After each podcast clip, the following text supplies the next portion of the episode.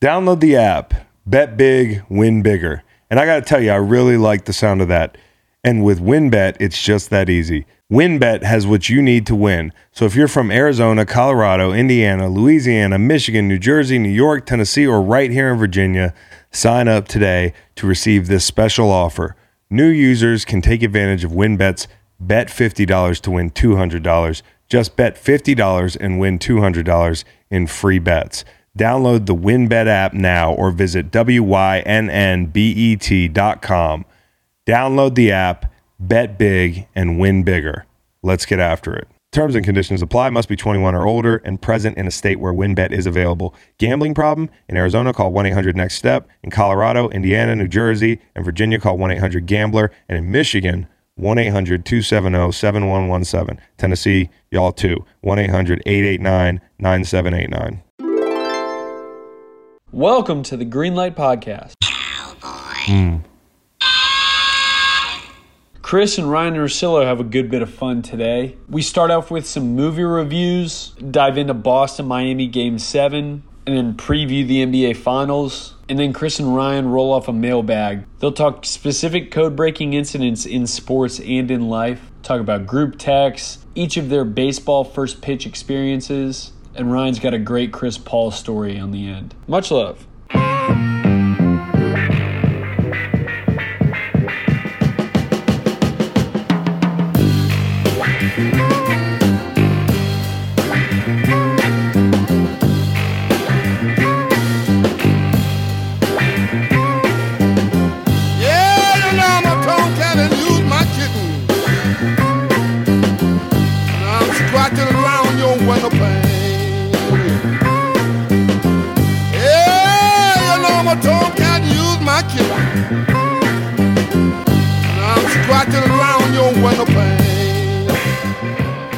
It is Monday. It is Memorial Day. I hope everybody had a peaceful weekend. Um, hope you took a second to think about why we have the holiday. And uh, hope you enjoy Ryen Russillo today. A lot of fun talking with him. We just wrapped the interview. It's great when you call a friend on Memorial Day and he's willing to podcast with you uh, and doesn't ask you for how much time, and then you completely abuse his time because you know that all he does is get shots up and go to the gym.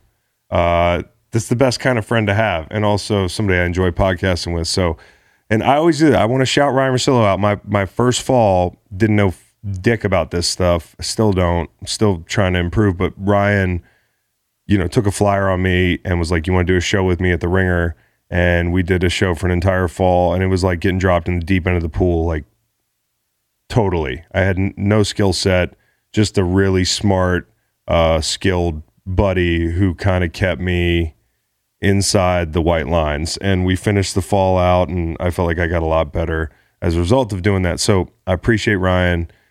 Also, uh, Ryen does something now that I don't know if he'd want me to tell you about this, but he does like um, he does like a, a boot camp for kids, and a lot of them are underprivileged and teaches them how to like podcast. It's like a it's like a kind of a workshop for kids to learn about how to get into production and podcasting and that sort of thing. So I don't know if he ever talks about that, but it's actually pretty sick. He's a helpful guy, is what I'm trying to say.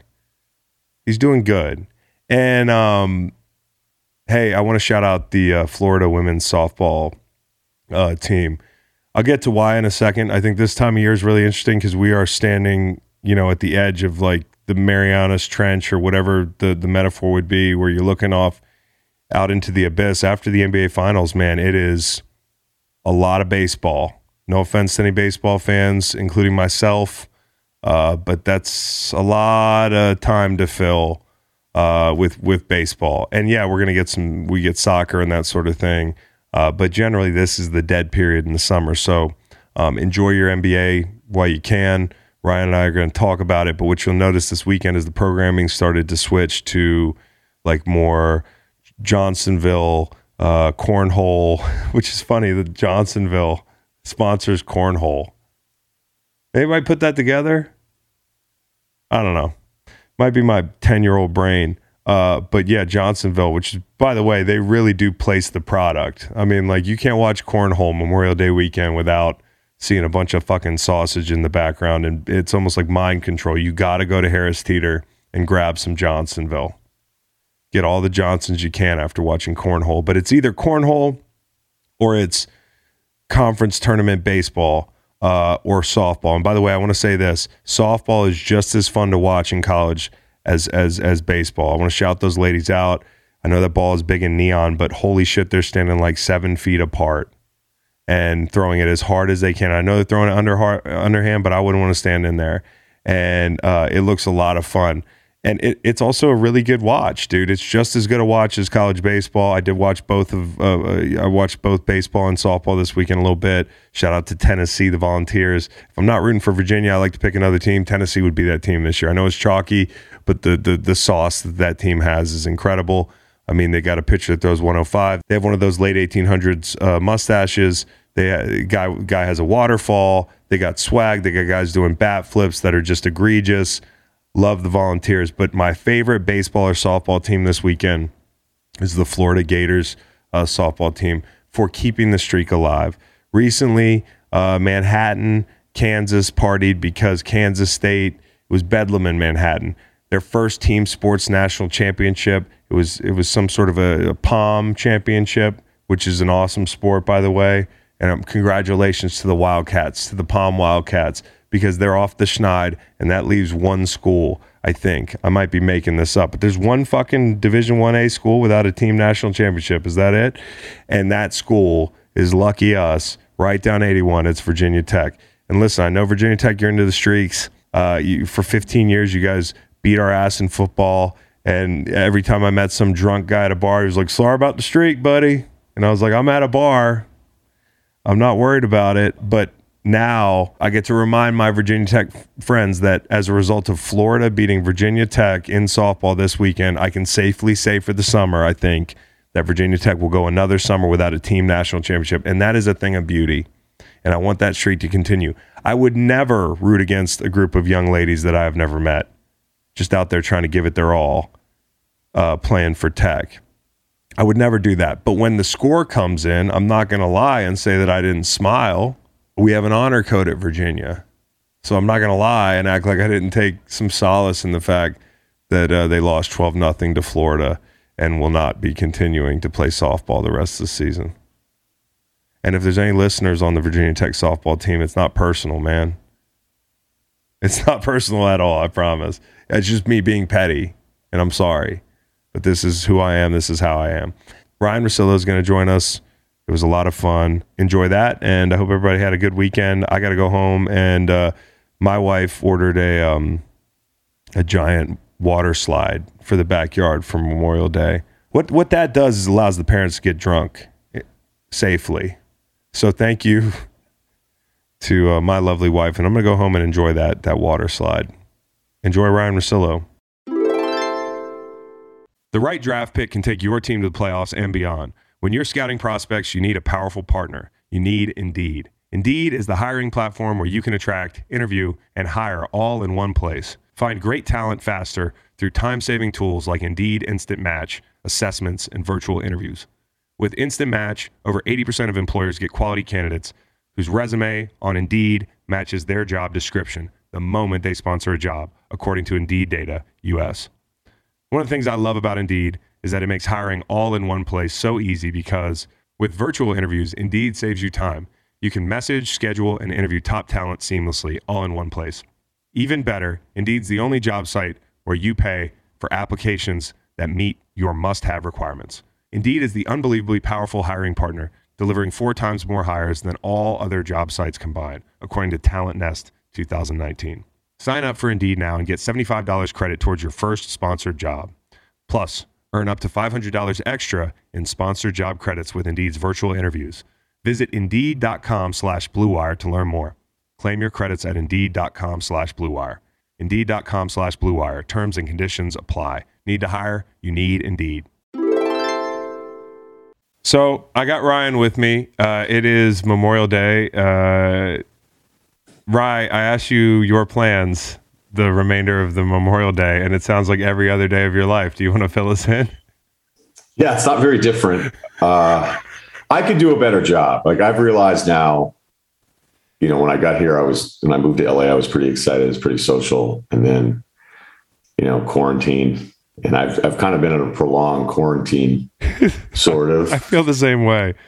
Yeah, so I I know like the mandates have been lifted for the most part. And sometimes I'm like, you don't do a ton, uh, but I have a lot of work. You know, I just I have a lot of work, and this is usually the busiest time of my year because up until just now, it's playoff games every single night. Sometimes, you know, in the beginning, it's it's three, and then I really like the NBA draft. It's my favorite sporting event, so I watch, you know, 50, 60 guys and and do my own little report. So it's tough. Like I worked Friday night I had two last night. I had this one today. Yeah. and I got I got mine tomorrow morning and we go pretty early. So to mix in a six hour day bender with a with some tunes yeah. as the sun starts to drop in the back. Like I'm not saying I'm against it, but I'm not I'm not really good at being proactive of figuring out what's out there because I already know in my head there's there's still a lot of stuff that I need to do up through you know the beginning of July, and then we'll see. Well, all I heard was lift, get shots up, and study the draft, and I was like, yeah, well that that that sounds about right. Let's start there because I saw you and Cerruti talking about it. Um, you would lean uh, Paolo with the first pick. Changed my mind a few times, so I'm certainly not definitive. But I think that's what's so much fun about the top of this draft is that we have three guys that really have a strong case to be number one, and they're all three guys that I like. Like normally, you would go Okay, well, I really like two. I'm surprised so many people like this guy. Uh, the only one that you could bring into that category would maybe be Chet, just because I think it is a bit of a flag on what he'll look like physically. But you know how that is. Yeah. You start, you look at the kid and then you look at the parents, right? And you look at the frame and the camcorder. Yeah, and the camcorder. I mean, if exactly. your dad has a if your dad has an old school Best Buy camcorder going, you know that you were raised the right way. you were raised right. There were principles in that household. there were principles. Like I don't need I don't need matrix. There weren't a lot of complex carbs in that household. No, no. So I, did you see the video where they were like, "Who do you think the best player in the NBA is?" And he just goes, "Me in a couple months." Did he say that? Yeah, I'll send it to you. Where are He's the Gonzaga guys getting this fucking drip, dude? This swag, this fucking this confidence? Because Timmy is out there. He's just he's a vibes god, and now Chet opens his mouth, and I find out that he's very confident. Chet will do a little um little hand pistol into holster. Yeah. After a three, I don't know. Have you ever seen it? Little it's shooter, really shooter McGavin. Yeah, he'll like he'll get a three because he can shoot it, man. He really can shoot it. I mean, the allure of Chet is that he's this dude who's actually more of a perimeter player and that he can handle and he's really right. good off the ball. I think he fits into uh, a lot of different concepts in a lot of really. I thought what he did at Gonzaga was great because Nembhard and Timmy were the guys. And by the way, side note on Timmy, I think I was texting you in Big Cat when it happened, but I was at the NBA Combine and I'm baseline towards one of the hoops, and Timmy who's an incredibly skilled player, but he's probably better overseas. Because even when he was going up against some big, bigger physical guys in the combine, he was struggling a bit. And he had this kind of reverse. I don't remember exactly what it was, but it was like a reverse pivot move, and he was trying to go across the lane. And they called him for a travel, and he goes to the ref. He's like, "What?" He's like, "Oh, you're you're just not ready for this sauce." No, zero irony in that statement.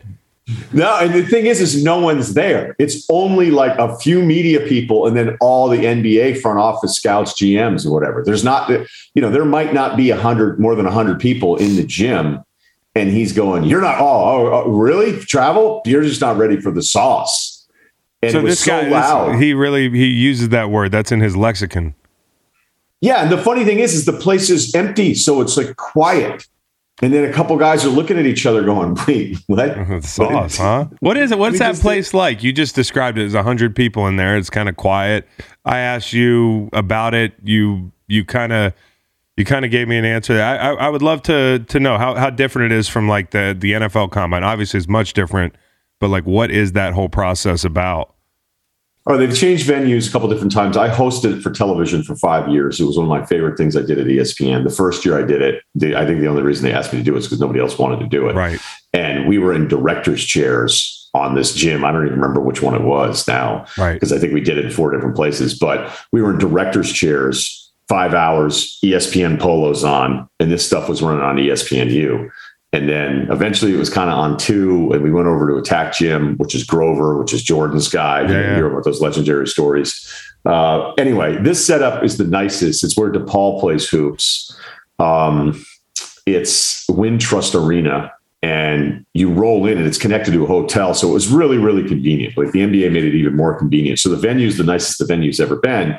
But back in the day, like you couldn't even really get in if you were media. You had right. to mill around in another area because, you know, the scouts and the GMs it's basically just all the team staffs, whether it's three to five to seven deep. Some teams bring a ton of people, some teams don't. The college coaches are usually always there. You know, it's actually a lot. I don't know if it's like that with college football because there's so many people, but basketball does a really good job. And I think the coaches actually do care, and it's not just for the image of it, but right. they go to watch their guys and see how they're doing and, and BS with with the NBA people. But the games themselves are really difficult. And the concept, the way I describe it is this: like, think about this if you're playing in the combine, you're at best a late first round prospect. So there's really only a couple guys that are going to go in the first round that are even going to play in this thing. Right. Because then it becomes a status thing where if you're lottery, you're not playing. And then if you think you're lottery, you're not playing. And you're like, oh, that guy's not playing. I'm better than him. So I'm not playing. And the agents, you know, they're kind of right about it. Like, why put my guy out there and what's a tough basketball game? And the reason it's tough is you have 10 players on these teams and they kind of rotate it out and then they figure out what they want to do at the end when they want to win. But sometimes it's just five for five substitutions. And everyone is trying to figure out a way to stand out, to be drafted in the second, maybe move up to the first. So you have to be selfish without being a pig about it. Yeah. And so if you go out there and set screens and rebound and play the right way, but don't get any shots up, it's just hard for you to be noticed. So you have you have what 40 50 guys playing for their basketball lives hoping they can stay in the states and not go overseas. The way i described it to you would be imagine if you had drills at the nfl combine where wide receivers and corners that were projected to be like sixth seventh rounder undrafted and then you just ran drills for those guys. You know it would just be chaos because you're trying to find a way to stand out and it's really about you. So you actually have to be a little selfish. So the games are chaotic. It's it's a weird game because it's not it's not basketball the way you would expect that. But but then again, there are moments where somebody completely stands out. Like Kuzma lit it up when I saw him at the combine. Yeah. And you're like, wait a minute, holy shit! Like how Kuzma, this guy's going to go. And then he, I think he even dropped out because he didn't even need to play anymore. And he goes to the first round, and now he's had a nice NBA career. So it's a different experience. Uh, I do enjoy it a lot, and there's nothing there's nothing that replaces seeing guys out there with with other people because this is another level beyond college. Because it'll sometimes you'll just see somebody physically where you go, no way. Or other times you're like, wait a minute, this guy is actually really impressive next to the rest of these players. Wembanyama, that's a guy who's not playing. Did I say that correctly? Did I say that, Matt? Did I say that correctly? Pretty close. Wembanyama. Wembanyama. Wembanyama. Wembanyama. What Web? I liked it better the way I was saying it yesterday. Web Baby Yama. You say his name, Matt. Ryen, have you seen anything about the prospect out of France coming out for next year, Victor Wembanyama? The reason I wanted to ask about this guy is like you look at a, a foreign player like that that's getting this amount of hype. I'm hearing people are going to tank. Are you worried about the foreign thing, or are you like uh, it's better than being a college athlete?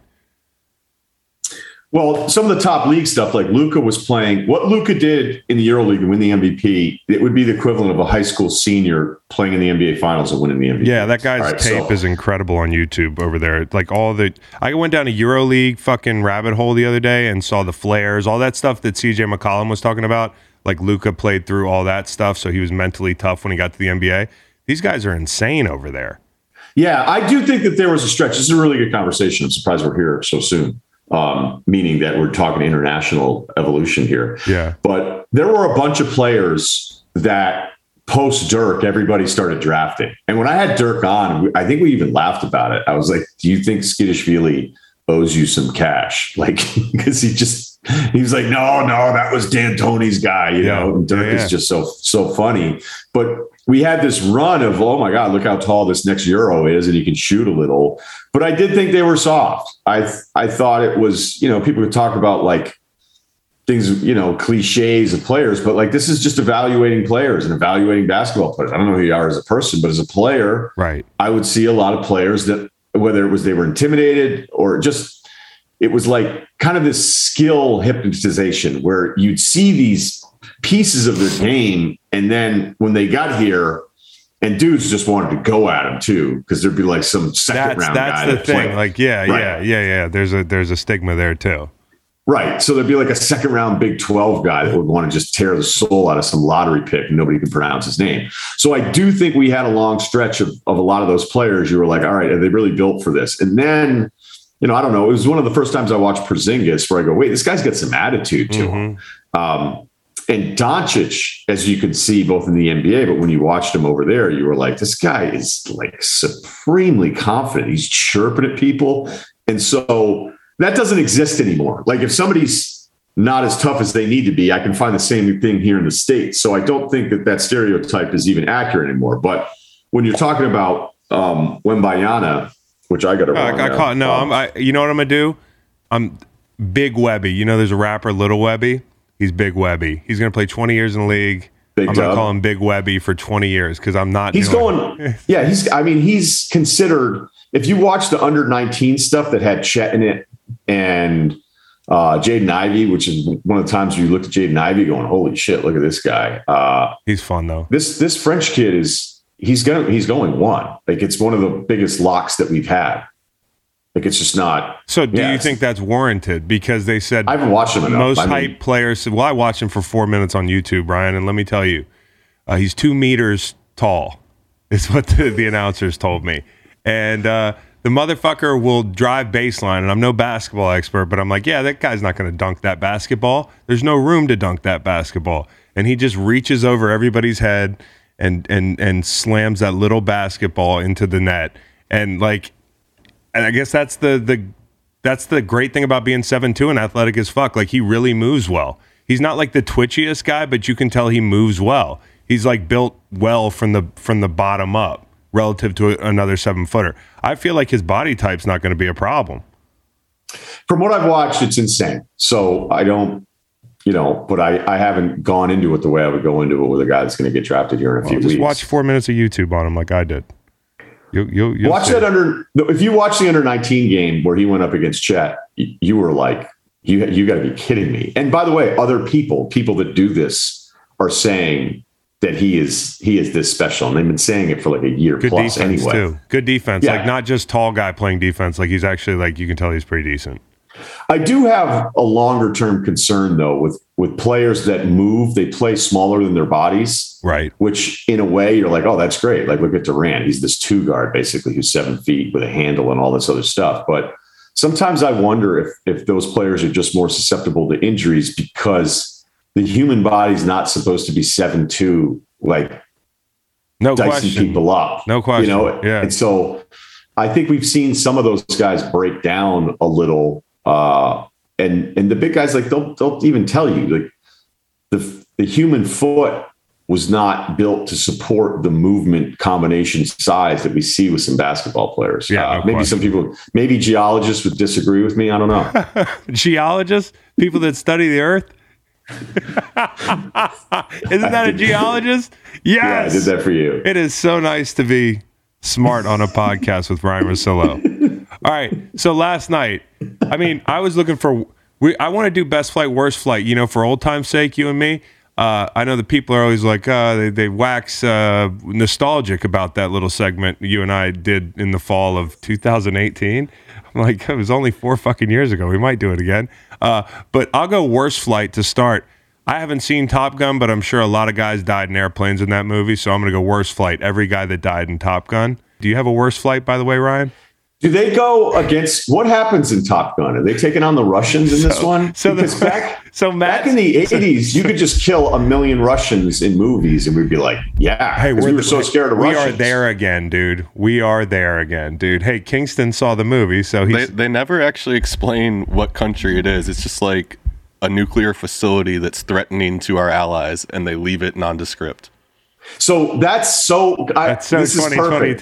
This is so. Tw- they couldn't actually point to a country that we're allowed to, like in a script, pretend invade. So it's just vague nuclear center, and it's not even a threat to us. We're helping other people.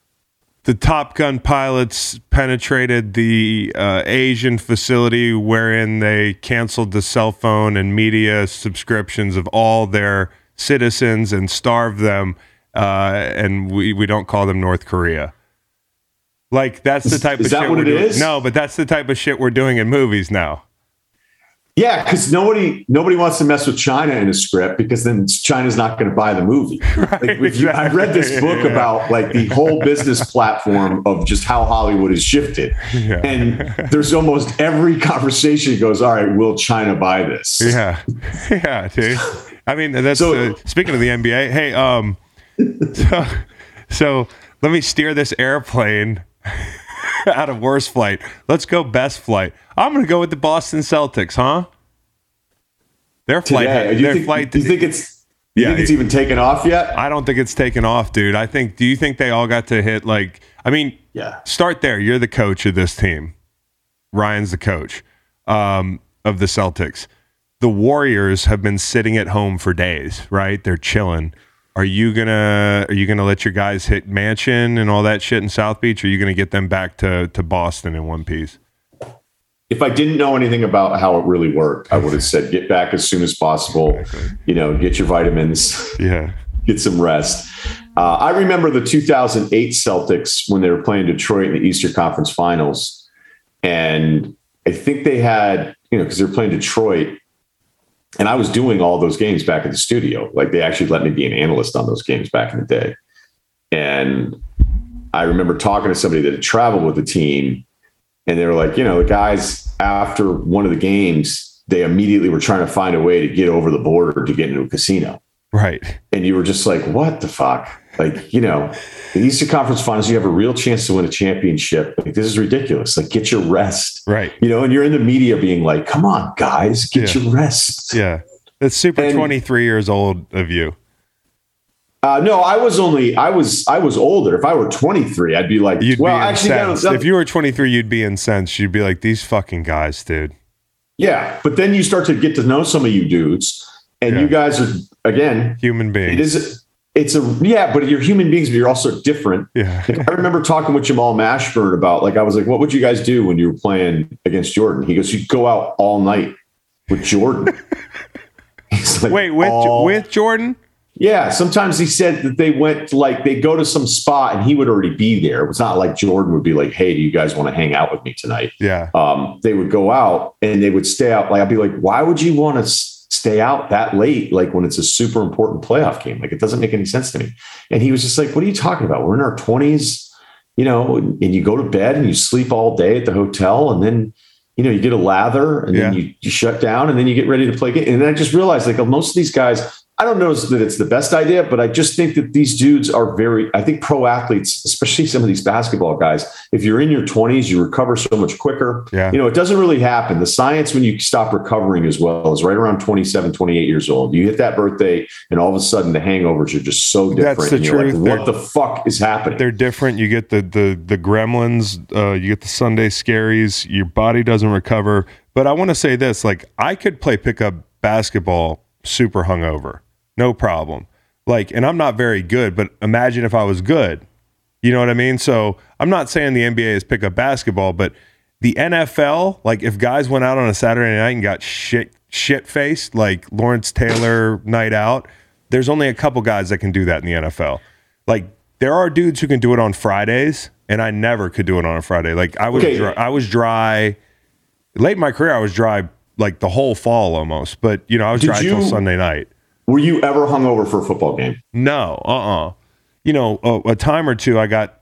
Can I break the the code here? Speaking of code breaking, we'll talk about code breaking in a little bit.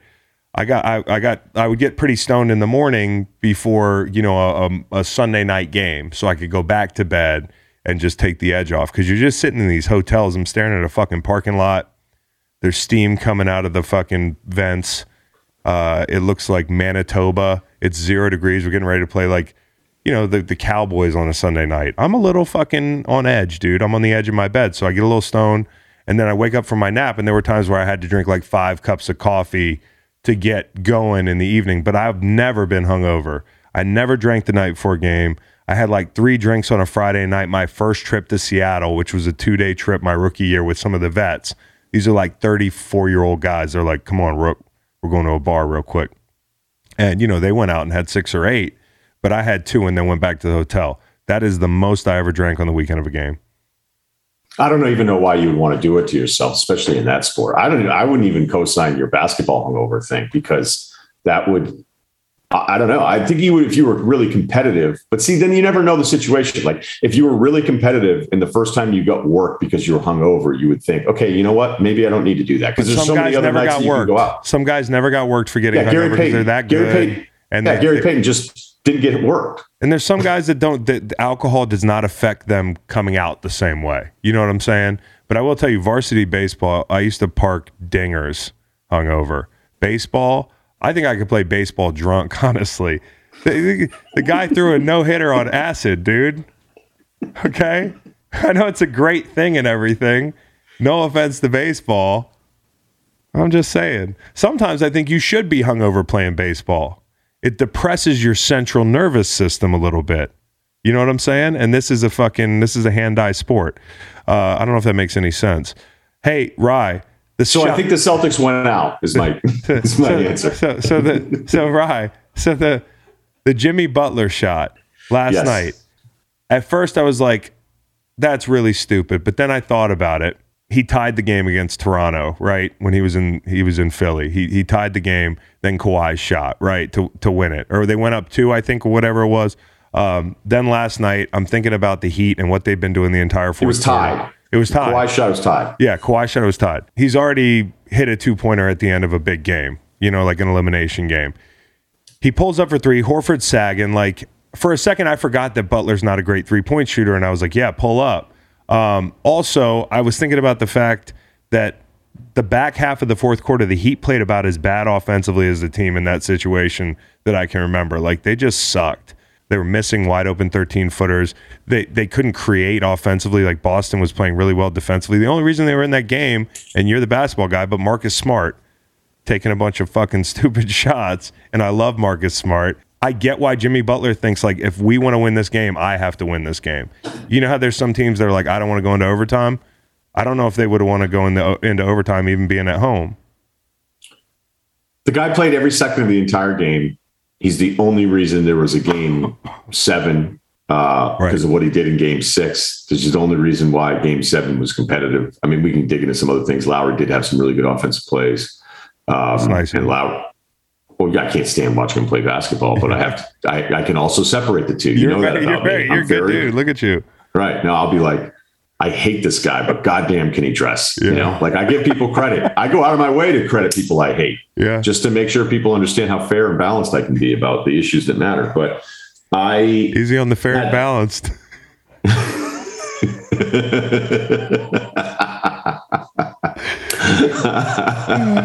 I uh I had no problem with the shot. I had no problem. By the way, the transition threes are one of the best shots you can take in the NBA. The the conversion rate's really good. I know he's not a great three point shooter. I thought he was going for the kill shot there. You know, you could say, hey, drive on Horford. You get the layup. He's so good at that. I don't think he was going to get an and one. He might have gotten two free throws if he missed, but I don't think mm-hmm. the refs are going to give you the and one for the win in game seven on that one unless you're just murdered at the rim. Uh, I can't believe what happened. I just watched it again this morning. It was it was just like the whole series, as you know. I'm telling you, I'm going, hey, Boston's better than them. They're better than them. And then game two happens, like, okay, they got Smart Williams back. We're we're back on track. And then game three happens, and credit the Heat's this, but Boston also handed the ball to him about 15 of the 25 turnovers. So you Yeah. go, okay, well, that, and they still got that game to one point, but then Butler didn't play. Then Butler was a mess, Lowry and Strus were a mess. And then I'm like, okay, game six, this thing's over. And then it's not over. Well, somebody broke the code. what happened? Well, no, somebody broke the code. That's why it wasn't over. That's why they went out there pissed Oh, off that- in game six. That was an all-time code. That was a new code break. We gotta get. We'll get to code breaks in mailbag, but go ahead. Sorry, I just can't wait to talk about breaking the code, dude. Continue. Yeah.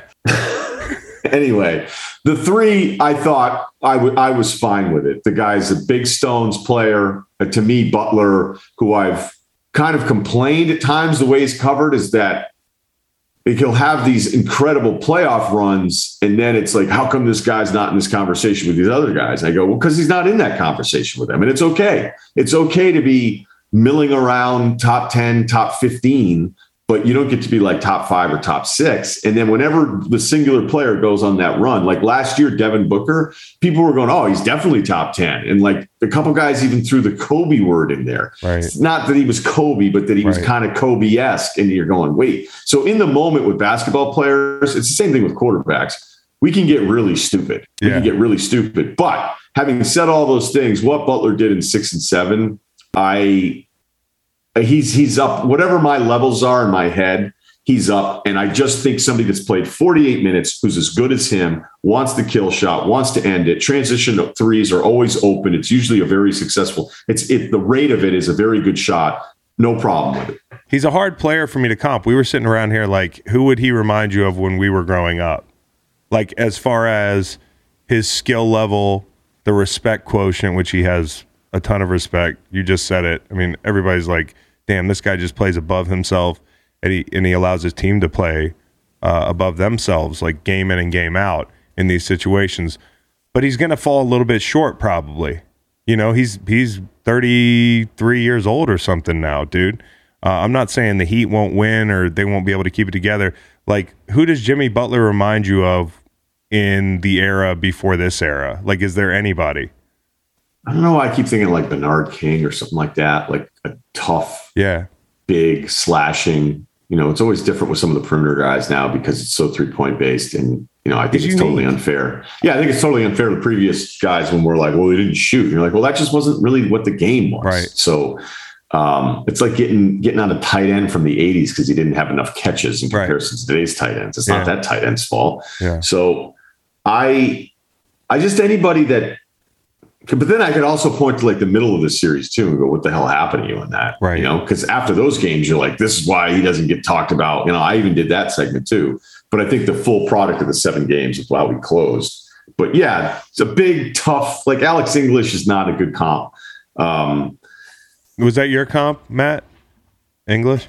I have him pulled up right now. That's why I'm laughing. just staring at Alex. Alex well, it's a lot of scoring. Alex English, is a lot of scoring, all that kind of stuff. But Butler, Butler almost has like more Detroit Pistons in him. It's not a good Then- comp in terms of play style. It's kind of a good comp in terms of like cumulative Numbers. numbers, and Yeah, where they were drafted. He's just so unique. early. Like he's just so unique, and uh, th- he's fun to watch. And everybody by the end of the game, I feel like no matter where you sit uh, as a sports fan, you gotta respect Jimmy Butler. Like no matter what you thought, if you never watched him play, or if you don't like the Heat or whatever, by like minute forty eight, you're like, holy shit, this guy's relentless. He's a menace, dude. I mean that as a as a compliment. Like as a football player, I'm watching this guy play, and I'm like, fuck yeah. But yeah, a little bit short. Tatum, on the other hand, the threshold that you're talking about, Jimmy Butler crossing, like Tatum, I feel like he's in there, dude. Yeah, that's why it was really interesting of what was kind of at stake for um, for Tatum and a little bit of Jaylen Brown as well, because their first three Eastern Conference Finals appearances, the Celtics team, uh, they were, I think, kind of irrelevant. Like I thought the Miami one they lost a couple years ago, they had no chance for Bam. When they played against LeBron in 18, they were kids. I can't even believe that series went seven, but also Right. spoke to how terrible the East was. And then, you know, you got to go back even further, 17 with Isaiah Thomas when I still can't believe they beat the Wizards. And uh you know, then they they they lost to Cleveland five games because Right. I, I think Avery Bradley was the second leading scorer. So there was a Brad Stevens, oh, he can't get out, and then there was a bit of a Tatum Brown thing. These guys can't get out, and I never really held. Again, the Washington series was different, but uh, this would have left a mark. okay, if they had blown this, they were nine point favorites in Game Six. Yeah. and again, I, I don't Yeah, think I'm texted wrong you. here. I texted Right. you. I was like, I was like, what do you think? I'm thinking about betting the uh, the uh, the Heat tonight. You're I was gonna you're go- like I lighting gonna- money on fire, dude.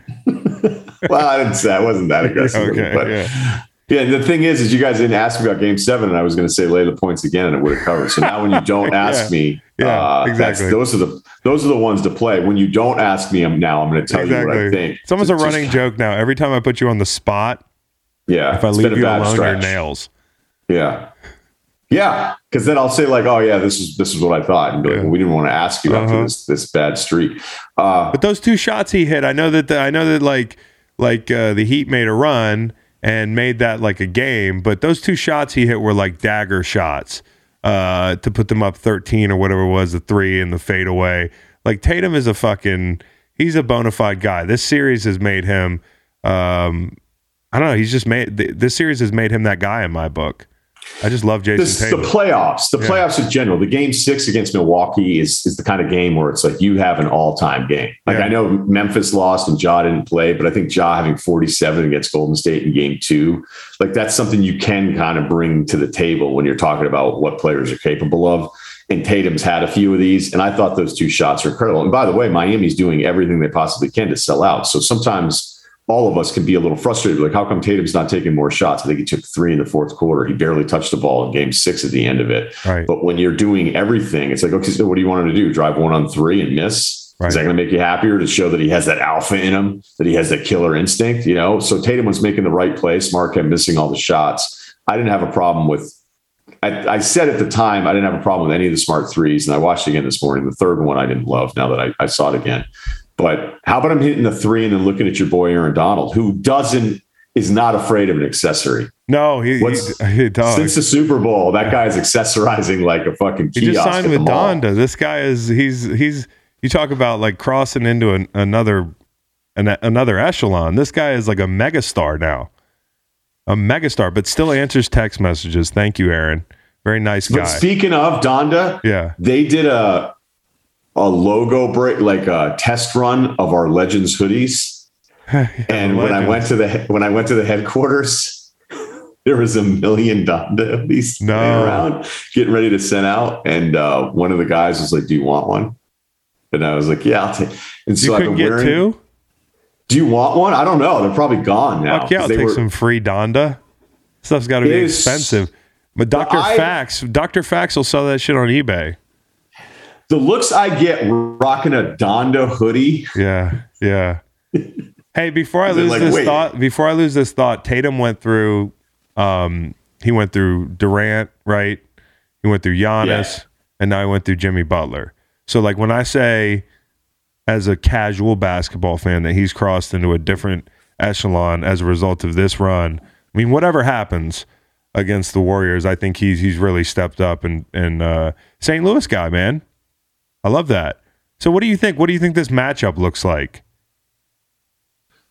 Uh, I actually think Boston has some nice matchups with this one uh, because they have a lot of size that they can throw at Golden State. Where, you know, Denver didn't matter because it's Jokic and, Right. and at that point a bunch of role players. Um, Memphis, who kind of decided like halfway through it, let's take Steven Adams off the scrap heap because they abandoned him against Minnesota. And Right. you're wondering why are you still talking about first and second round Western Conference playoffs? There's a reason to this. They brought Adams back in that series against Golden State because they they were trying to figure out a way to to change the way the game was being played by bringing a big back out there. The problem for Dallas was is that Dallas exposed Utah, how as everyone has now defensively uh, in the playoffs.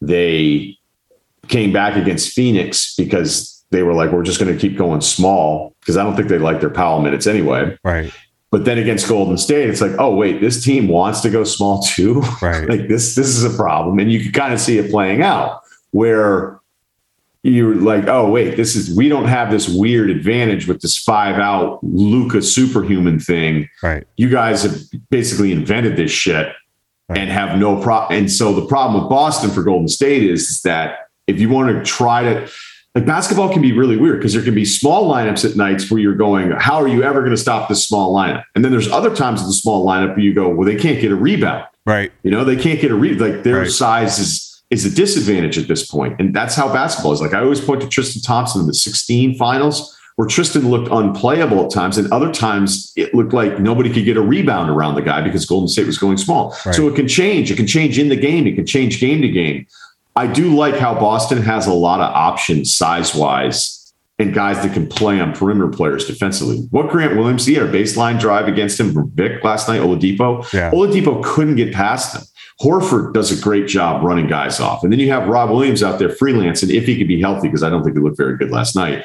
Uh, there's a lot of size combinations that Boston can throw at Golden State, but I also expect there's going to be some nights with Golden State where it just goes nuclear and none of those guys miss and you feel helpless. And I think the end of Celtics offensive games that are tight. They've got to start plugging in some different counters here. Right. Because that was that was painful to watch them almost blow that game because it was like, all right, they're selling out against Tatum. Come up with some shit. And they got really stagnant and we're just looking at the clock, hoping it was going to go to zero, and they almost lost it because of it. It was ugly.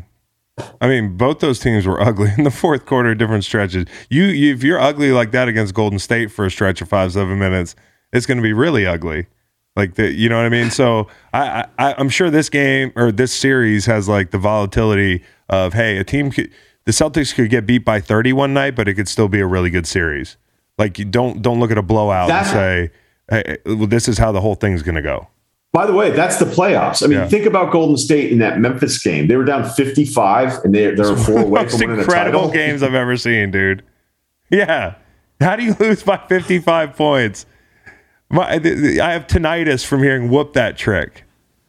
Yeah, and I like, you know, Draymond, they're down 50 and he's waving a towel going Yes, like, so well, Draymond gets Draymond gets the playoffs. right. He's been And there. That may be this generation. Like for as much as this generation gets shit on, they may they may turn the page on things as athletes better than anyone I've ever Pretty seen quick, because dude. this Yeah. the story of the playoffs. At one point, we'd had a stretch of 17 playoff games, 17 total playoff games that had a combined seven clutch minutes played Yeah. which is score within five minutes, two minutes to go. Yeah. And you're, or excuse me, score within five points, two minutes to go. And you're thinking, we've had seven total minutes out of 17 games Yeah. that, that fell into the clutch. Like, that's ridiculous. So what do you think? Do you think no how do you think the NBA is feeling about no LeBron? I mean, it's a great market matchup and everything, but like you, you- this is the year. This is a little preview into the future. I, I'm being honest. I'm not, I'm not taking a shot because I love watching LeBron. My favorite time period in NBA history said this the other day with Spencer Hall was like early 2010s. Like when I got in the league in college, like from LeBron outmatched against the Spurs to the Celtics to all that stuff. Like that was the golden era for me outside of the 90s of being an NBA fan. So I'm not anti LeBron in the playoffs, but it did not bother me this year not to have LeBron in the playoffs. I mean, you had enough storylines that I felt like it was still really fun, even with some of the not so great games. How do you feel the NBA feels about these playoffs? Well, the numbers have been really good. We'll see how the finals go. Uh, I don't like Sky is falling ratings guy because he seems to be wrong a lot. Yeah. And it happened with your sport. Yes. You know, there was like, oh, is it concussions? People are starting to tune out. You know, Yep. uh, oh, the Kaepernick thing. Yeah. People are sick of this now. And then you start playing the results, right? You start, you look at the declining ratings, and then you start applying all these reasons why it's impacting it. And in reality, it felt like just a weird little down cycle. And then guess what? It came right back up. So those things Yeah. were not as significant. They weren't as everlasting. Like I always think it's kind of funny too. Like imagine conducting a straw poll about a presidential candidate with you and your roommate, right? Right. You'd be like, be like, hey, do you like? Um, I'm just trying to think of something. Give me O'Rourke, all right? Let's all right. do- so yeah. you, Let's do Beto. Beto, right? So you and your roommate are sitting there, and you're like, "Do you like this Beto O'Rourke candidate?" And the guy goes, "No." You're like, "Yeah, me neither. I don't get it." Yeah. It's like you did a straw poll of two fucking Two people, people, which is all polls. It's all polls. All but polls. there's there's far too much of this. Like I remember I flew to Nashville to go visit some friends, and I'm in an Uber from the airport to their house, and he's asking me what I do, and sports comes up. He goes, "I'm done with it. Only NASCAR." And I went, "Oh yeah." He goes, "Yeah, all- me and all my friends, we're done with it. We won't watch the NFL ever again." I'm like, "Wait, so let me get this straight. Like, did you like the Titans?" He goes, "I loved them." Had season tickets. He goes, "We built our Sundays around it." I go, "So why don't you watch it?" He goes, "Kaepernick." I go, "So because it's something you've enjoyed for decades." That was a major part of your fall, like it's part of your life. You had season tickets. Built your Sundays You ne- around it. yeah, you are now going to impose a punishment to yourself to enjoy something you enjoy this much. You will not now allow yourself to join it because one guy did something you didn't like. People are amazing, dude. Right. And then he's like, well, he goes, I don't think anybody watches it. I go, I don't think that your data is, is complete. Oh my god, guys driving. Guy needs to get out of the Uber, stretch his legs, turn on Right. a TV, dude. But it's They also paid Tom same- Brady thirty-seven and a half million dollars a year to call games in the future. The future. People from the know- future. We're gonna be fucking games from the moon. so I I thought like uh, this is this is all of us though. This is all of us in the, how we can be convinced of our Yeah. opinions. You're like, did you talk to anyone else? We Like, think this podcast is good. Everybody in here loves this podcast. But another good example too is that when it was concussion, like heightened awareness, I think it was about a two year stretch there, right? Everybody, yeah. everybody's coming up with like, "Ooh, was that?" And then people are diagnosing them on Thursday night football. We Yep. get like seven concussion calls on Twitter. Um, I, thought I had it- CTE at that point. That was that I remember- serious. yeah, I I, was, remember I was freaking out. I was like, man, like, uh, fuck, I might be losing my mind. People, there's a movie these- about it. I'm not Right. saying it's not real. I'm just saying, Tell like, this is the way, like, fucking Will Smith is talking about it. Right. Will Smith Smith gave, well, then Will Smith gave Chris Rock. CTE. Do you think that Will Smith, when he slapped him, was like, everybody's going to think I'm fucking awesome because I'm standing up for my Yes, wife? the Do way, was, yeah. yes, the way Yeah. he pivoted back, Yeah. like he was like, yeah, he, he almost smiled.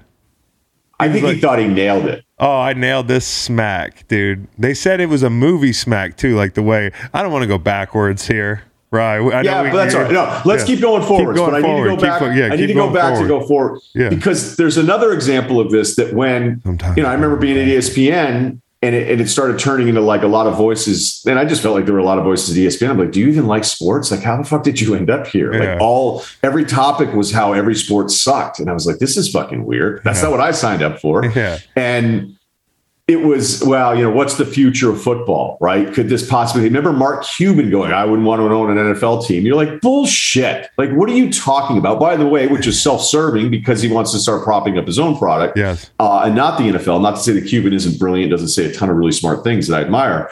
But I remember just thinking back to the point of like straw polling of one and a roommate Yes. where it was the, the end of football. And I'm listening to people say it, and I'm like, okay, well, where are you from? Oh, you're from New York. Oh, you're from Boston. Oh, you're from Chicago. Oh, you're from LA. Yeah. Get on a fucking plane and go south. Uh-huh. Get on a plane and go to the Midwest. Go go to Texas. Go go to some of these Arizona high schools. And you're like, this football's not going away there, folks. Dude, they're like Mayan temples down there. These high school, um, fuck. When when they come back to our society to like visit it, and like anthropologists, they're gonna be like this. There were big sacrifices here in Plano. Like there was just this this stadium. Something happened here. No, it's just fucking a bunch of little white guys running around with a football. I mean, It's yeah. just Instagram posts in northern Florida.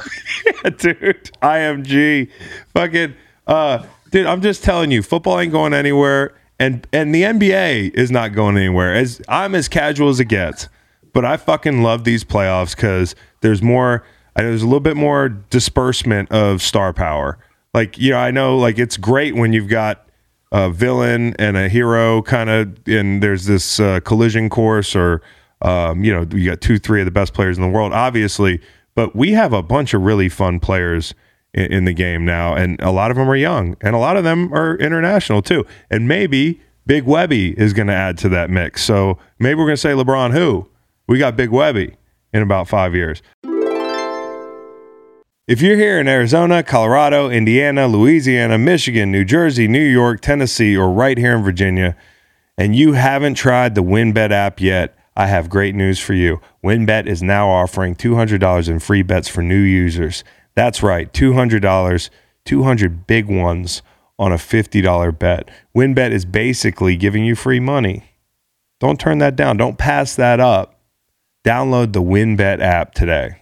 Terms and conditions apply. Must be 21 or older and present in a state where WynnBET is available. Gambling problem? In Arizona, call 1 800 NEXT STEP. In Colorado, Indiana, New Jersey, and Virginia, call 1 800 GAMBLER. And in Michigan, 1 800 270 7117. Tennessee, y'all too. 1 800 889 9789.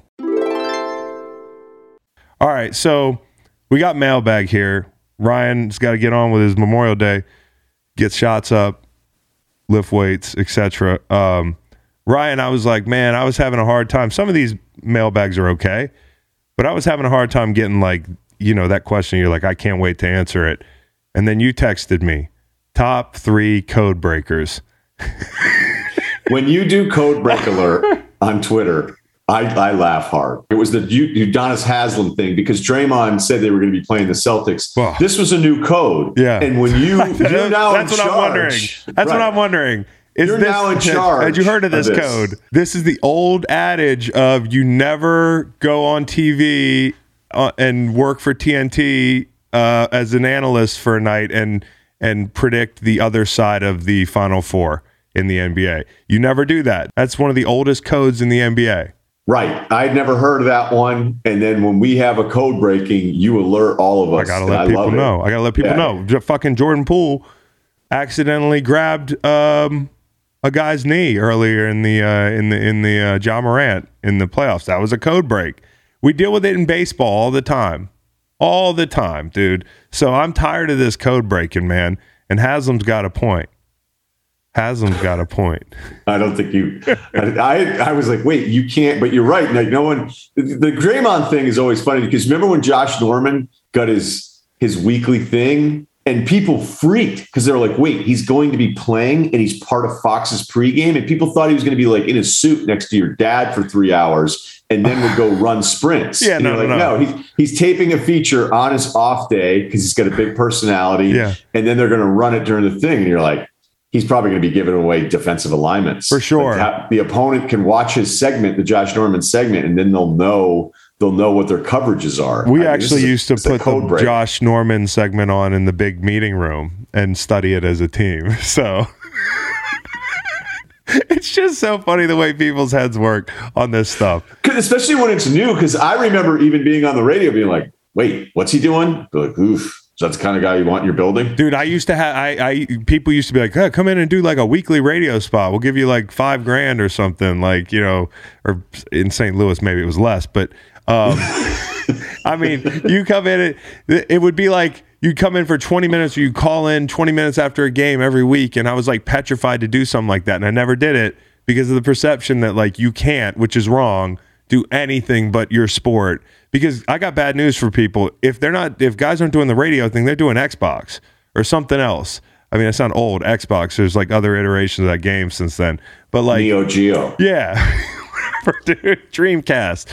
But now, dude, now people are like doing full like reality TV shows and shit. Not to mention, there's a reality TV show in the NFL now that follows teams around. The Cardinals, your guy Cliff just got the reality TV show for next year. How do you think I that's might going be. to go? I might be on a couple episodes. Who knows? For you and him just sitting in that living room, that famous living room. Um, but yeah, dude. wait, wait. Can I can I go back to something? Because I remember I was in Boston Yeah. during you know the the Belichick. I don't even know how many parts there were to it, right? So I think Vince Wilfork was drafted in 03. Mm. And at that point, you know, it was the Patriot way. You didn't do any of those things. And then Wilfork just stops by this TV show that I was doing, and he was on once a week. And Vince is the coolest dude ever. And I asked him, Mm. I go, hey, what uh I go, you a little worried about, you know, doing this Belichick, you know, coming on every week? And he was like, no. And I was like, ooh, you know, ooh, you sure, dude? And then Vince goes, he's a man just like I'm a man. And I'm gonna do like he's a man. He has he has like it was it was just so cool the way he did it. Yeah. Like he wasn't challenging Belichick. He was No. just saying, like, I'm a man. This is what I do. Well- and he's a man and he does what he does, and there's no problem about it. And by the way, it wasn't like Vince was coming on going, Hey, I can't believe, you know, 91, this guy sucks. Uh Well, it was Vince also. Vince Wilfork who is the the entire key to the defense being good over that. I mean, he's not the entire key. I don't want to get out over my skis here. He was but, awesome. but he was a fucking game changer. There was only Right. one Vince Wilfork, and it ha- he happened to play in the one defense that was perfect for him. So Exactly. So And yeah, he- and- Vince Wilfork can do whatever the fuck he wants, dude. But then, then Gronk showed up, and, and they were like, "Okay." And apparently, there was some stuff with Gronk towards the end. I don't. know, You would know better than I would. Where didn't he show up in like a, a motorcycle outfit or something? And there was there was like some. I don't know what it was, but there was there was some time they were like, "All right, I'm, this is out." of Like, what he he just had a to a motorcycle rally? No, I forget what the story was. I thought there was some costume that he had on, and people were like, "What the fuck?" Well, Brady was like a person that that never had sex and went to college with some of the the media stuff. Like he's just it's finally good to, to see who Tom Brady is, right? Like Tom Brady's personality exploding just onto the scene and knowing who he is. You could really tell that there was a veil there. It's not to say it's a bad thing, but like the time period was the was what it was and Bill is who he is. Now I think the Patriots are going to be a lot more open about that stuff because there's no way not to be. And you don't have Tom Brady there to ensure that you're going to be winning the division every year. So there's no like I'll come buy in and not take pictures at the facility or any of that shit or go have my own radio show. Like Chase Winovich had a whole YouTube channel. Yeah, I think part he of was it's like a first, up. second year guy. Like Chase Winovich was doing like closet tours and meet my dog and stuff. Like you think Bill likes that stuff, but he doesn't have a choice now. The times have changed. That's it. Yeah, I think you just kind of give up. You're like you can drive yourself crazy trying to fight some of this stuff, and I think you had a, just a different generation of dudes, which I'm still sure that football people would prefer to have that. But I, I think you know, as it relates back to the code breakers with the Draymond thing, you know, like we're going to have to update the codes. We're going to have to update the codes of what media stuff is because to have a guy who's going to the NBA finals on the desk of the most popular basketball Yeah. studio show saying who he thinks he's going to be playing. Is that a, is that a code breaker? Or is that just a good B block? I think it's a good B block, dude, and I also think if you use it correctly, you can win Game Six with that uh, with that information, but not not Game Seven. Not, though. it doesn't last. Doesn't last. That's like a two day code break. I would love to know about the codes that were broken that did not lead to code breaking success. Yeah, like it? you can't you can't garner any karma from. See, I already know your answer. It might suck, but I would love to know because I always love like ab- like, hey, what'd you guys say at halftime? Well, we went in there, we told these guys it's gonna mean something. Like, what did the other guys say at halftime? Yeah. Hey, let's lose. Uh huh. What did, what did those guys say? Did you ever have an awesome like pregame? Hey, this time it's personal. Halftime, let's impose our will. Hit him in the mouth. Come running out of the tunnel, and you lost twenty eight to three. Oh, for sure, dude. I played for the St. Louis Rams for eight years. Every speech Yeah. was that, dude. Until Jeff Fisher got there. And then Jeff Fisher was like, let's go fucking kick their ass. We'll go ride a Harley Davidson to the bar and drink some Jack Daniels, like shit like that. It was a two minute speech. Like Fish was like, no, Fish literally was like, and I don't want to break the code here. But Fish Fish's speeches were amazing because he treated us like adults. And like he'd walk in and within 90 seconds we were out the door he, he would respect our space. He, you know, he would give us the pertinent information. Fish was not a slouch with giving us the pertinent information. He was on the competition committee, so Fish knew all the rules. He knew all the referees. If we had an official that was more apt to call holding, we were going to hear about that. I mean, down to illegal contact. So I'm not saying he was a slouch on prep, but the 90 seconds before the game, it does not fucking matter what a coach says, short of like, hey, the best player in the history of the franchise just died and he asked you to win this game for him. Like there's not there's nothing a coach can say to me 90 seconds before the game that's going to change anything. And Fish got that. You know what you need? Because I love this so much from you. You need a code breaker alert. You need a sound effect for the pod. The- yeah. Yes. right. Thank you. so have one of your guys just constantly scanning code breaking. Yes. If it happens, you Yeah. might go a day without a code breaker, but you could get two in a day. It's perfect. And as you're taping the podcast and somebody's just like, hey, you just there's an alert, they interrupt whatever you're doing, like, we got a code breaker, and So- then just keep America updated. I want to keep America updated. I also want to make sure that I'm I'm okay with on time here with Ryen because that's a podcaster code. We he's a great friend. I'm like, hey, you want to podcast on Memorial Day? There's no like, yeah, I've got a, an out after 30 minutes. I'm having a fucking blast. I don't want to go home and hang out with my family. This is my family here. Um, Ryen, no, I- we keep going. Okay, keep cool. going. All right, Don't worry so about it. okay, good. Don't worry about it. So code code hurdled.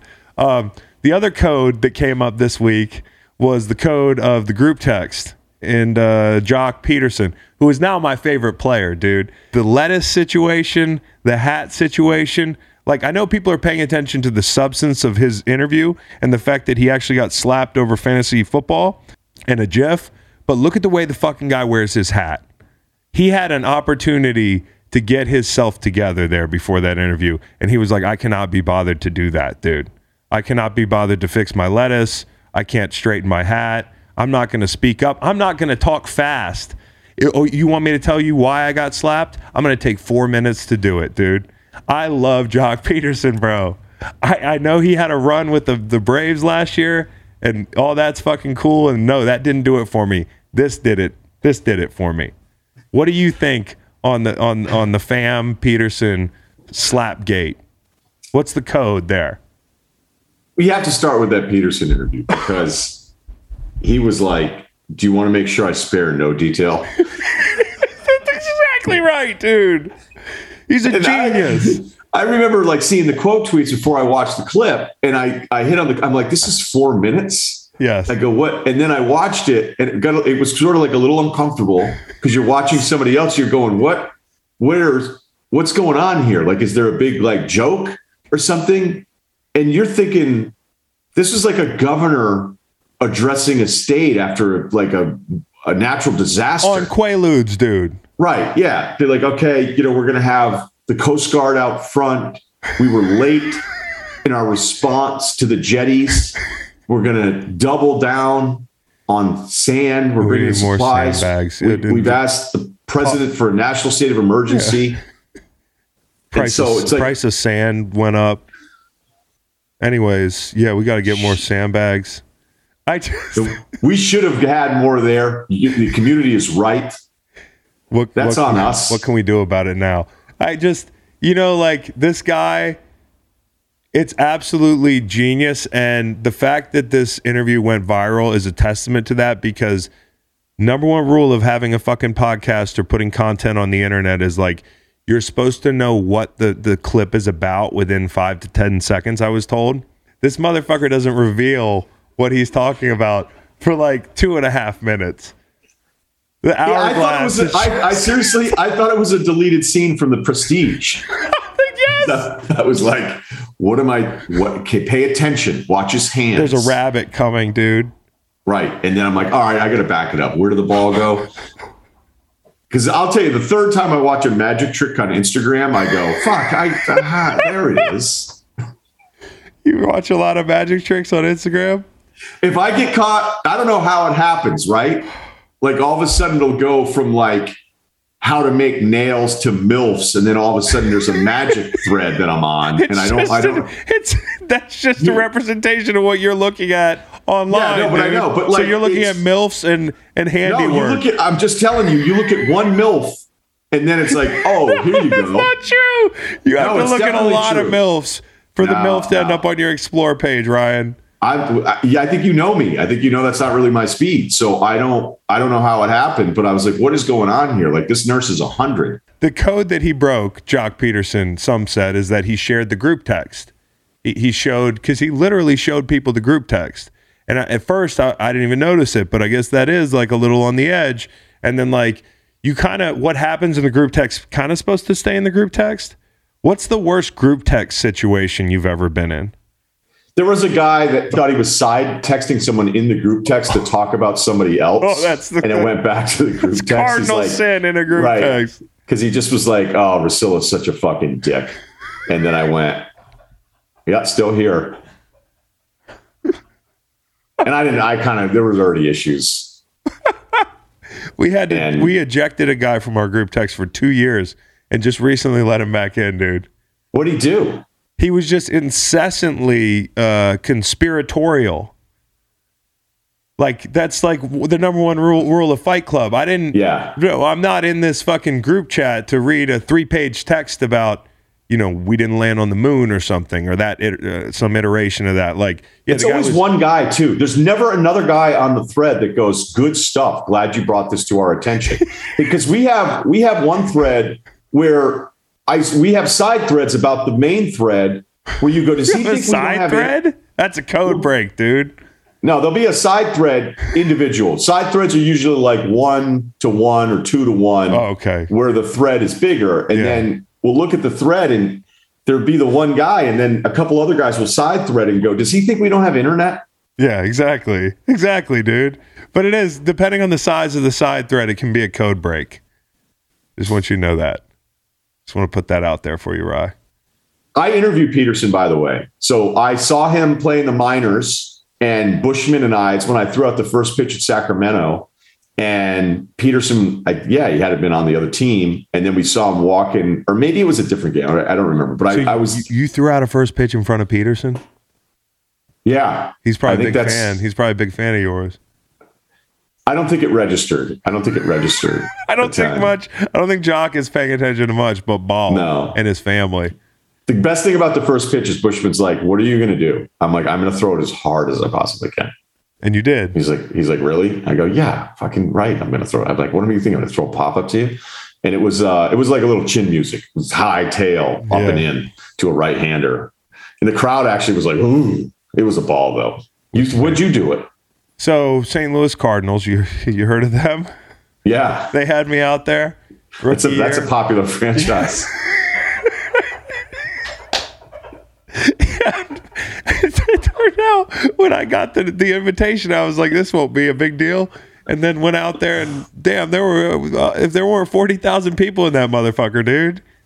Big arch, tall buildings, Is this right after you get drafted too? yeah, cameras. They're like, they're like, we got a Hall of Famer throwing at the first. Yeah, exactly. Exactly. That's like buying cryptocurrency. So, anyways, I got fucking, you know, terrible fit. You know, like terrible 3X white t shirt, Rams, because you had to let people know that you played for the Rams. We weren't that big of a deal. Um, cargo shorts, Air Force Ones, backwards fitted. You know, like hair. That's a good look, though. You you you were good at that, though. When when you had the Iverson gear on for I the tried. parade, I was like, you know, Chris is good at it. He's good at the outfits. I try. You like I'm, outfits. I'm an outfit guy, dude. Yeah, I'm you definitely are. an outfit Outdoor guy. concert. You think he's just showing up? He's Oh, just no. grabbing stuff from the closet? No. No. it's been mapped. He's mapping that thing out like a seventh grader. In my old age, though, starts. in my old age, I'm a little bit more boring. But but anyways, back in the day, you know, 08 was a tough time to get dressed. So I got dressed to go to the ball field, go throw some bullpen right before the game. The catcher says, "Whatever you do, don't-" Time out. Yeah. Time out. Yeah. Why was 08 a tough time to get dressed? Well, 08 was a really ugly time period, like like dressing wise. You know, like Okay, there all right, keep bad, going. There's some bad clothes out there. There were some bad options on the menu, and I can only deal with what's on the menu, dude. You know? I agree. Go. So I interrupted. You're in the bullpen. No, but it's Catcher. true. I'm in the bullpen, you know, um, and I'm tossing bullpen, and the and the um the the catcher's like, whatever you do, don't don't skip it. Like that's a code, right? He's like, That is a code code. of first pitches. Don't skip the thing. Gets broken all the time. So I say, all right, I'm gonna bring it. I'm gonna go full wind up. I wound up, little high, little outside, and uh, just missed a, a war veteran who was getting waited, who was waiting to get uh, you know uh, recognized after the first pitch. I mean, when I tell you this thing at probably 78 miles an hour because I put everything into it, this guy, even at 82 years old or whatever he was, probably heard the ball, and it hit off the brick backstop and rolled all the way to first fry. and that was my my time in St. Louis in a first pitch, dude. And so it was very prophetic. Could have gone worse, Fry.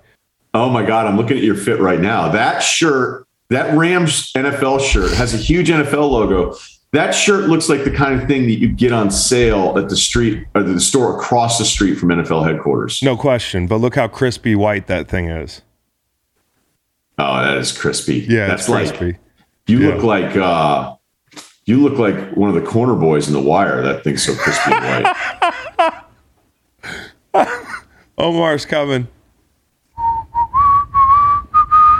Anyways, I don't think Joc Pederson broke a code. Anyways, we've, we've had a couple code breaks this week. Ryen texted me he wanted my top three code breakers. That's what I want. I wrote a couple down. Do you have any code breaks? no, I just want to hear yours. Holy shit, dude. Okay. That's a lot of pressure. This is in like 10 minutes. Don't sit next to me at the movie theaters, man. Oh, uh, Please. all timer. All please, timer. Please, dude. Uh, sirens should be going off, man. Like there's many seats. I'm at the Northman. There's nobody at this movie. The movie sucks. Okay? Eh, well, maybe you didn't get it, but I How unathletic was Skarsgård, bro?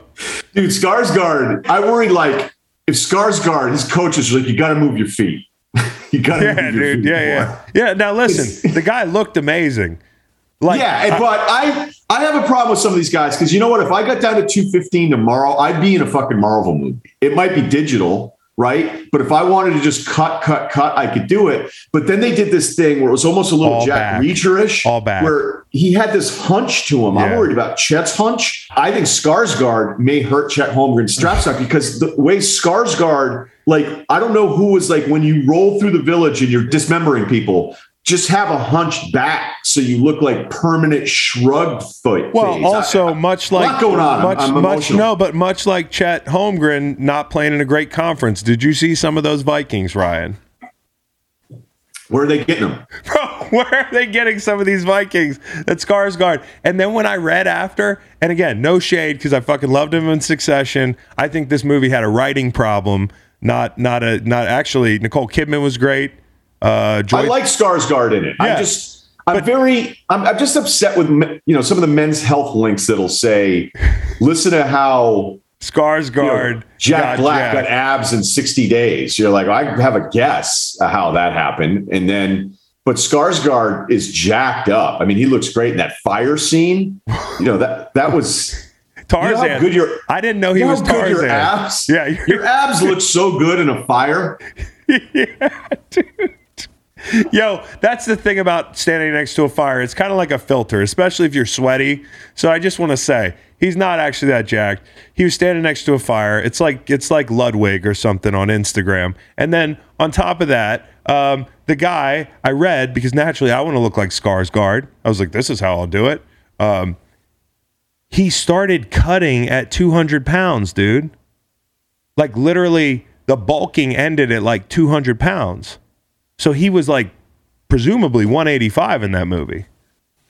So I was less Uh, impressed. wow. And then when you look at some of the Vikings that uh, that he was playing in the in the whack there, there was a lot of transfer portal, like higher. There were high rankings on twenty four seven a couple years prior in some of the Viking database. Yeah. and then they showed up to like a major program, and they're like, I just can't. I, there's no minutes for me here. And then a lot of the Vikings from Northman were transfer portal Vikings that were just hoping to get more shots, and they did Yeah. because that village was pretty small. That was an easy road win. I also think Skarsgård scored his character scored low on the Wonderlic. I'm not. I'm not. I'll be honest. There wasn't a lot of depth there with that Viking dude. All he was all about was revenge. That was it, dude. He couldn't see anything else. See, I like that. I like that part of it because he was single minded, his focus. He didn't, you know, he wasn't worried about followers. You know, when you get a recruit, you're like, is this about the game or is this about social Or media? babes. He wasn't like, worried about babes. He had a babe in the row, Ah. rowboat. All right, that would be one scene that I had some issues with. If you want to start talking Oh, Just one. Okay. Right. But if you're going, okay, Skarsgård's Wonderlic is lower, how low are the rest of the guys in charge of that boat? A dude just swims and jumps on the slave boat. I laughed so hard, dude. and nobody noticed. And within five minutes, the hottest girl on the boat is into him. Yes, dude. And by the way, the guy's jacked like a Viking. Obviously, he just got done bulking, guys. He's in the Viking he camp. self he, he self tattooed him, so that cleared it. yeah, the self tattoo. That was like, yeah, it's like wearing sunglasses or Branding, something. excuse me, branding. Brand branding. So the one thing about Skarsgård is this, though. I think he's a Michael Phelps level swimmer. Did you see some of the swimming that motherfucker was doing in that movie? Not to mention jumping off that boat a nautical mile from shore, dude. That water's Yeah. cold, etc. I thought he was a great swimmer. I mean, that was the butterfly. You ever try to do that? Try to do five strokes of that. Bro, he was out of the water. He was in Right. and out of the water. I haven't seen anybody swim like that since Howie Long in Firestorm, who did his own stunts. Fell on an axe like a and broke his dolphin. ribs, dude. Yeah, this is like a dolphin with a flat top. Anyways, don't sit next to me at the movies. Code number one. By the way, Bajork was great. Who is Bajork? All of them? No, Bajork. I don't know. You keep making this joke in the group text, and I don't get it. What about Dafoe? Do you have any edibles in you? When I had many Dafoe edibles scene? in me. I had many edibles in me. Did the Dafoe scene get to you a little bit though? Well, no, it didn't get to me because it was it was cheaply. Uh, the cinematography was cheap. It was Oh. yeah, it was like it, they they were all over the place. Wow, really hammering this I'm just hammering the movie, not the actors or the actresses. I think they were just it was a bad scheme. This was a talented team that didn't have the right coaching or scheme. But at the end of the movie, when they both, I don't want to spoil it for anybody. By the fire, when it when they both died by Yeah. the fire, uh, I started laughing and couldn't stop laughing. And they did a quick cut on of the lights. and I'm crying. There are tears coming down my face. Did you go with Meg? No, I went with a couple buddies. We do a thing called Movie Club now um, because Meg started a book club. So this is like my answer to the book club. So I did That's that. smart. Yeah. So all equal. Yeah, exactly. Film, it's art, it's cinema. Spoiling the movie on a podcast is a major code break, by the way. I know, but Reed gave me the go ahead, do it thing. So I think there was enough of a pause, but I do wonder who was in the car going, "Oh shit, I haven't seen Northman yet." yeah, fuck you. hey, pause. hey, fuck Hit you pause. guys. Fuck you guys. We started talking about it five minutes ago. I love when people get mad and you're like, you know, and you're like, "Man, The Sopranos." Like, "Uh, haven't seen it yet." That's the fucking worst. that is one of my biggest pet peeves. You'll tweet about The Wire and someone will be like, spoiler alert, dude. I will never forget, though, spoiling The Wire for Justin King. He's a corner uh, for the Rams, came from Penn State. That's my dude. Shout out Justin King. But I told him how Omar died unintentionally. And this was like 09. So that was like, that was code break right there. So I apologize to Justin King. Another one, you probably know this one. Don't talk to me when I have my headphones on at the gym. Guess what I did? I stopped going to public gyms. Okay, another one. Don't face people on the elevator. Don't face me on the elevator. Don't make eye contact with with me on the elevator. Just look straight ahead. All right? Another one. Return your grocery cart. If you don't return your grocery cart, I hope you fall down the stairs. If you sit courtside with a woman at, at an NBA game, don't be mad if one of the players has sex with her. That's a good one. That's I had to I had to accept that numerous times. I was like, oh, Russillo's got a Russillo's got a decent looking girl with him. That's cool. Good seats. Next thing you know, Rajon Rondo.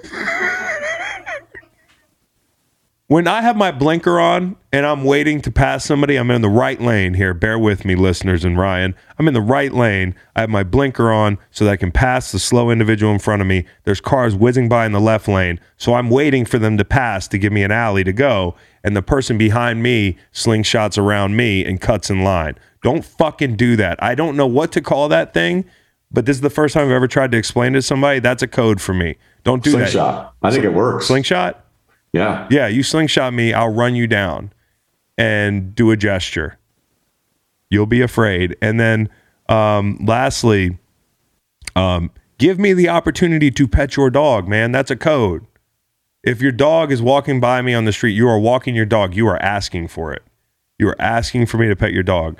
Don't be surprised if I squat down and want to pet your dog momentarily. I won't wear the moment out. That's a code for me. I have one that I'll add to it.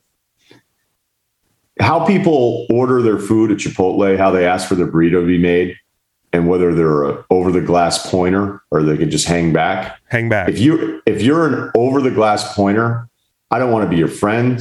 I don't want to hear your advice on anything. I don't Thank think you. you. should run for. I don't think you should run for public office. Yeah. Uh, I don't think you should have kids. yeah. Like if you if you're like guess what the person behind the glass has made some fucking burritos in their lives. Mm-hmm. They know all the ingredients. They're the same ingredients. I mean, every now and then there'll be maybe a seasonal corn thing, Yeah. but you can you can say lettuce, and they're going to know the lettuce is not the pico de gallo. They know. So if you if you say, "Hey, I, I want promise lettuce," you. And I want pico, but I don't want cheese, they're going to fucking figure it out. They're going to know this already because they've made other burritos before your burrito. Yeah. If you have to get in there and point over the glass and say, oh, I want some of that, I want some of the pico, and I don't, no, none of that, none of Mhm. that. You're an asshole. Yeah, I agree. I agree. You retweeted the Avs Red Wings E60. Why?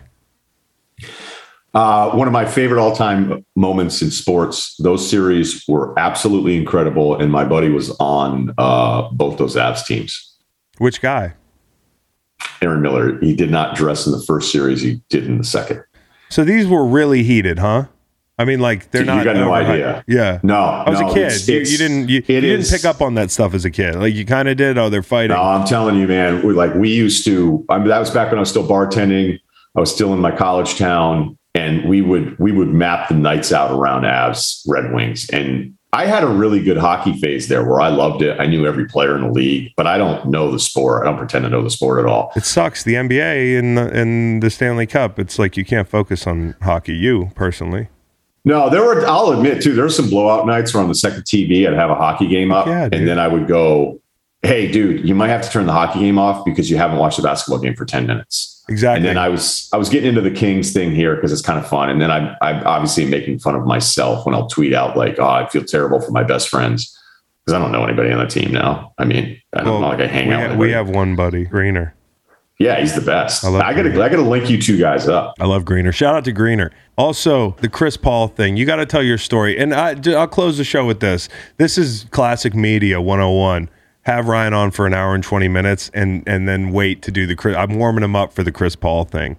That's the Ryen, joke's on you. I had you on just to talk about Chris Paul. I didn't know how serious this was. Like, because I don't consume NBA content. Like right now, I'm I'm not listening to podcasts. Like I hear whispers of Ryen said Chris Paul was going to win it all and all this stuff. And man, like this is the most painful moment of Ryen's career and all this stuff.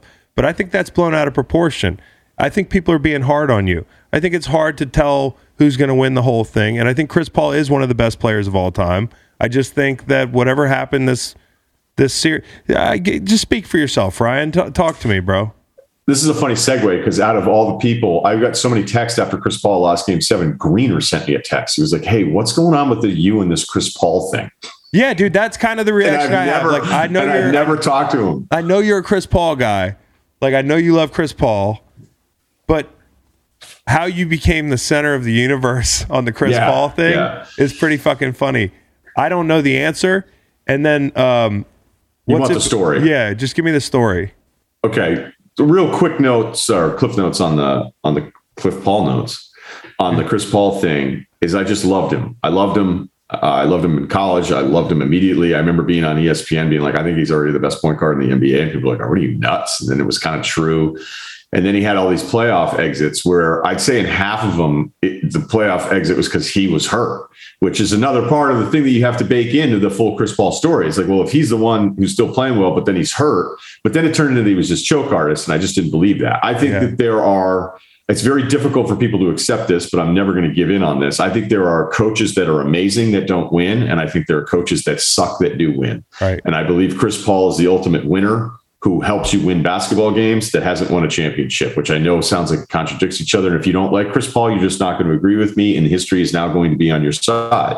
But I still think when you look at the fact that Chris Paul, every time he went to a franchise, they completely turned it around because of how special he is, how smart he is, how he controls the game, and all these different things. And then, you know, he had the end of the the Dallas series. And so as I've done these videos and I've talked about how awesome he is and all this shit, and then he loses it, and this really good Phoenix team blows it to Dallas. You know, I don't, I can't win the argument. I'm not allowed to win the argument. So uh, there you go. So this is the precursor to a story that I haven't told. I wasn't sure that I was going to tell it, but fuck it, we'll tell it. And I was going to save it probably at some point in the future for my podcast. Um, but I like you so much, Chris. You're I'll share it with benevolent, you. dude. You're a benevolent dude.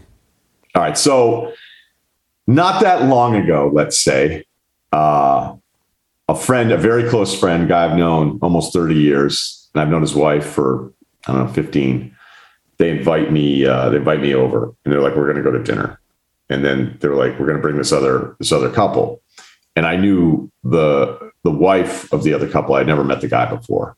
And get out, going to the restaurant, and you know, everybody says hi. It's great catching up. And one of the guys goes, Hey, what do you think about uh, the Celtics line tonight? Sounds familiar, right? and it was the game three turnover game, is Yeah. when they turned it over a million mm. times. And so I go, Look, I think Boston's better, which is what I said the entire time. I go, I think Boston's better. It's a lot of points. Rob Williams not being out moved the line. I think two points in Miami's favor, but you know I just can't get past the fact. And I, I I've been doing this long enough, going like, there's a really good chance I'm going to be wrong. It's fucking sports. It's why Yeah. we watch. But I go, I think Boston's a better basketball team, and it's hard for me to look at a number and move off of that. And everybody's like, oh. And the guy I just met goes, hey, don't you think after that whole Chris Paul thing, your credibility is pretty much ruined? and I'm like, uh, like the inner part of me, not that many people know how the inner part of me works, but I was like, uh, like, what? Like, and I kind of do like a chuckle, like, uh. meanwhile, I haven't known this guy 120 seconds. Don't you feel like you're supposed to? And in those moments, don't you feel like you're supposed to have a canned response and you're like, fuck, I can't get to it quick enough? Have you I been, didn't wanna say. How long I did didn't you think say. about what you should have said? I didn't because I wasn't going to say what I wanted to say. What'd you want to say? Because I want to go, "Yeah, fuck you. That'll do it. Right. So I was like, okay, you know, little little swipe, little swipe from the new guy. And uh so then it's 29 to 10, Miami. right? Yeah. And so that, you know, we're we're 20 minutes into the dinner. And from the, that point on, it'd been mostly just casual chit chat. Hey, how's it going? Oh, I live out in Manhattan Beach. Yeah, what's up? I got a boat. Hey, how's it doing? Things are well. Things are going well. Mm-hmm. And so it's 29 10, and he goes, uh, he's like, I faded you.